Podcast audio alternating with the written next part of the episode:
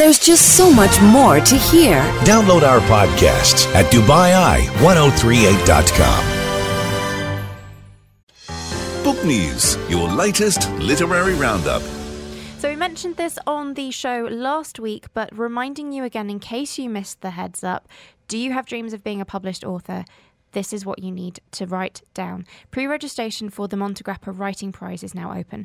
It's a fantastic opportunity to get a foot in the door of the literary world. Manuscripts will be judged by a top international agent. This competition was launched six years ago at the Emirates Airline Festival of Literature, and since then has produced eight published authors. That's quite a number of published authors. Fantastic. And it's not that they've produced one book and then they've disappeared. They are producing novels year upon year upon year. Um, so all you have to do is submit the first two thousand words of your manuscript and a synopsis of four hundred words. I think it's just open for pre-registration at the moment, but I think summertime is the perfect time to hone those manuscripts, make sure that they're perfect before you submit them, and that is what you will need to submit when the time arrives. two thousand words of your manuscript and a synopsis of four hundred words. So you need to be twenty-one and older to enter the prize. However, younger writers don't need to despair. There is another round of competitions that you can enter if you're younger than twenty-one, because we are searching for the nation's best young poets and writers. You can enter the Talim award for poetry if poetry is your strong suit, or if you prefer short stories, there's also a story writing competition. If you want more information about all of these competitions that we are talking about, you can go to elf dubai dot com dot org, and there's a little competitions tab with lots of more lots of inf- lots of more information. Excellent. Both are held annually by the Emirates Airline Festival of Literature, and the theme for both of those competitions is tomorrow. The deadline's sixth of October. So again, summertime is a great time to start working on those story and poem ideas. All you need to be is a full-time student in a U A E school, college or university, and there are categories for ages eleven to twenty-five.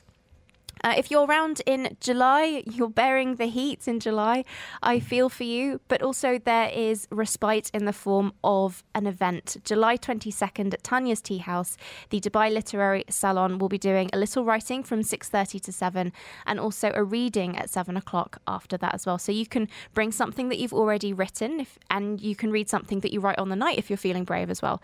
The theme is homecoming, but where? So writers are encouraged to bring pieces about expat, immigrant or transient life and the meaning of home. But as always, all prose is welcome. So that's happening on the twenty-second of July, and that's the Dubai Literary Salon, which is on Facebook if you want more information about that. Have you ever been to those uh, literary salon events? Uh, um, I haven't been to the one in Dubai, but I've actually been one, the one in Abu Dhabi. And uh, it's uh, fantastic, the literary salons, and wonderful to encourage local writers. And I, I take my hat off to, I think, uh, uh, the people who organise these groups, because it's a lot of hard work to get everybody together. And sometimes people are a bit reluctant, but it's a wonderful forum for local writers. And it's amazing the quality of work that comes out of it. Uh, well done to Maji. You've texted in the correct answer. Just to remind you, we have a competition running in the first hour of the show today to win a copy of the memoir War Doctor by David Knott. You just need to let us know that Sarajevo is the capital of which country, four zero zero one, with your name and the answer.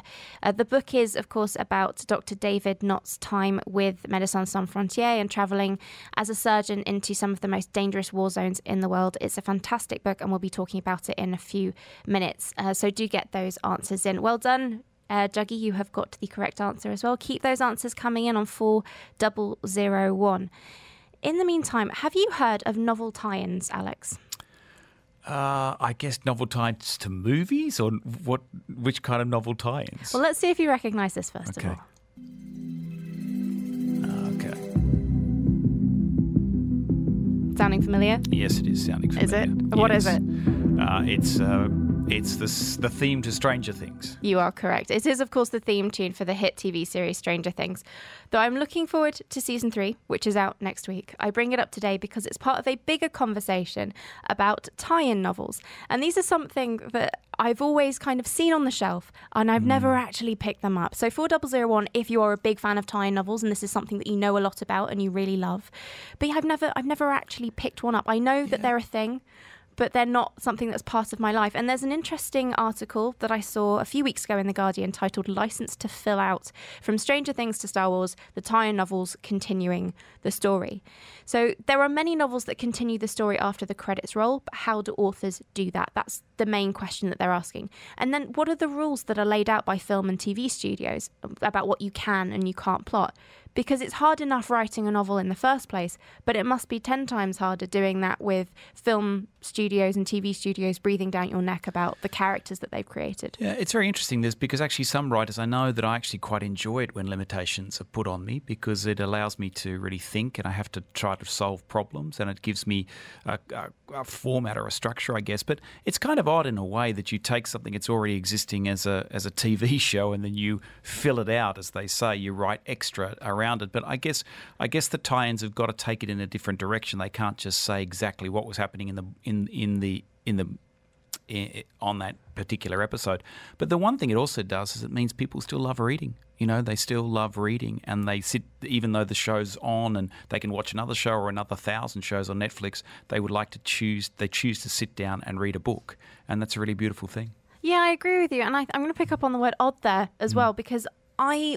I found myself thinking, this is odd, you know, why why would you read something that's already kind of been hashed out on television? You've already been exposed mm. to the story. Why do you need it in a different format? And I felt that way until I heard, because I'm a big Stranger Things fan, until I heard that there was going to be a novel set in the Stranger Things universe, but about Jim Hopper, the police chief. Okay. So it's it's set in the same universe, but it's away from the fictional town of Hawkins. It goes back to the nineteen seventies when he was a cop in New York City. So I think ultimately what they're saying is it has to be an engaging narrative in its own right. But if you are a fan of something and you want to know more, that that's what these novel tie-ins are for. They're for the people who are already invested in the universe and want to know more about it. So Adam Christopher, who's written this novel titled Darkness on the Edge of Town, has said Bruce that... Bruce Springsteen's Tom. My editor and I work closely with the Netflix team to get everything aligned with the T V show. As with any license work, there are a lot of eyes on it, and there are a lot of channels it has to go through for comment and approval. Everything from the way the characters speak to detailed timelines is talked about and confirmed beforehand. Yeah, it's really interesting. Um, I mean, I, I must say that I'm not going to probably race out and get that, uh, but I can understand that that people would want to know more about that world. But a lot of the way a lot of these things start actually is someone will write a story or even write a film script, and they'll send it into a studio or a reader, and that person will read that and go, "Hold on, this could actually fit into an existing story or an mm. existing franchise." So I'm, I wonder whether Adam had an idea for a cop, you know, living in where, where did you say New York, and then found out or that that, that would then kind of fit the Stranger Things universe, or whether he was actually told or commissioned, like, we want you to write a book about this character. And also it's a really interesting choice. Why choose that character in that time zone? So, you know, I guess for fans, if I mean, are you going to go and read the book? Actually, I, I thought, nah, I wouldn't, but I love Jim Hopper that much as a character. I actually might. There's also another more established tie-in example, and that is an author who has attended the Emirates Airline Festival of Literature before, Jenny Colgan. So she writes original romance novels, mm. but she kind of has this second writing life as J T Colgan, because she writes adaptations of existing Doctor Who episodes and wow. also original stories that are set in the world. And I found out something very cool. There are clearly very strict constraints that she brings up as well, but the highlights for her when she manages to get something that she's written into the accepted Doctor Who universe uh. and then into the T V show. So as a writer, you're creating these stories that are kind of outlined for you. You've got all these really big, you know, restrictions that you have to adhere to, but then you're watching the T V show and you see something that you have created appear in that. That must be a really satisfying feeling.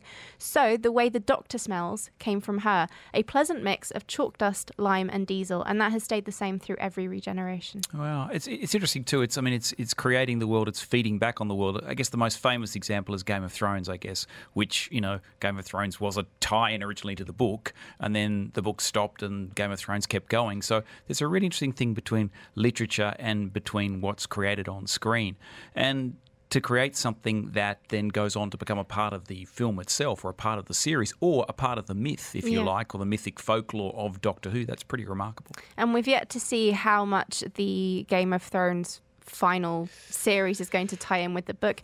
I mean, maybe you just he... won't write it. Maybe, maybe you just, you know, maybe you just put it in a drawer and forget about it, really. I mean, the thing is that it's so hard now because of the T V show in a way has... oh, maybe he can rescue it. It'll be really interesting to see what happens. Maybe this is why it's been so difficult for him and why he's told his fans that if it's not written by August twenty twenty, they can lock him in a room until he finishes it. Somebody N- will do that too. Somebody will actually do that.